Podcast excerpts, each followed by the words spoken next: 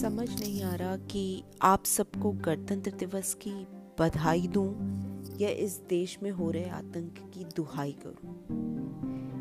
एक तरफ़ तो बहत्तरवें गणतंत्र दिवस पर आप सुबह सुबह टीवी पर विभिन्न राज्यों की झांकियाँ देखकर, सेना बल के प्रदर्शन, देश में हो रही प्रगति को देखकर इतना खुश होते हैं। सीना गर्व से फूल जाता है। पूरे घर में फुदक फुदक कर घूमते हैं कि तभी दिल्ली में हुए हिंसक आंदोलन की तस्वीर आपके सामने आती और तिरंगे का अपमान देखकर इतना गुस्सा आता है और साथ में आँखें भी शर्म से झुकी रह गई आज।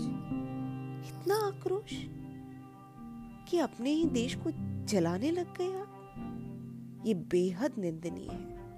अरे, सरकारें बदलेंगी, कानून व्यवस्थाएँ बदलेंगी समय समय पर कई कड़े कदम उठाने पड़ते हैं, बहुत से बदलाव आते हैं।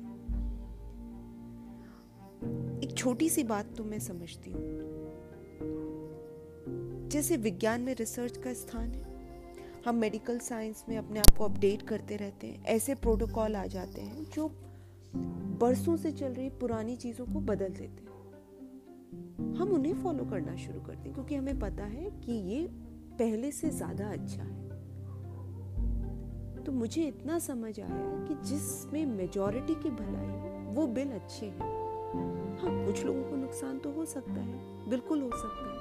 पर यदि अधिकतम जरूरतमंदों का भला हो रहा है तो वो बदलाव अच्छे हैं। और खैर, बिल को एक साइड में रख देते आज मुद्दा राष्ट्रवाद का है, राष्ट्रीय सुरक्षा का है, और इसके ऊपर तो कुछ नहीं। हम सहनशील तब तक है जब तक सब हद में रहे। हद पार होने पर हमारी सहनशीलता का बाँध टूट जाएगा। देश का अपमान नहीं सहन किया जाएगा। देश का अपमान कतई नहीं सहन किया जाएगा। सोचती हूँ, आक्रोश की ज्वाला कैसी जो अपना ही घर जलाए। आंदोलन के भेष में ऐसा आतंक जिसमें मेरा देश बलि चढ़ जाए। इतना बेकाबू हो गया कि देश को जेब में रखने का काम करने लगा शुरू। तिरंगे का अपमान करने वाले, मेरा अपना कैसे हो सकता है तू? हक की लड़ाई ऐसे लड़ने तो हमें किसी ने ना सिखाई। अन्नदाता की पूजा जहाँ इसी माटी पर तूने फ़सल उगाई। चाहे दृष्टिकोण कितने हो अलग, कुछ पहलू हो सकते हैं, अनदेखे। पर देश की सुरक्षा पर आँच आ जाए, काम न करियो आगे से ऐसे। बातों तक ठीक था, पर गलत कदम कोई आगे ना बढ़ाए। आज का भारत कमज़ोर नहीं, गलती से भी उंगली उठ ना पाए।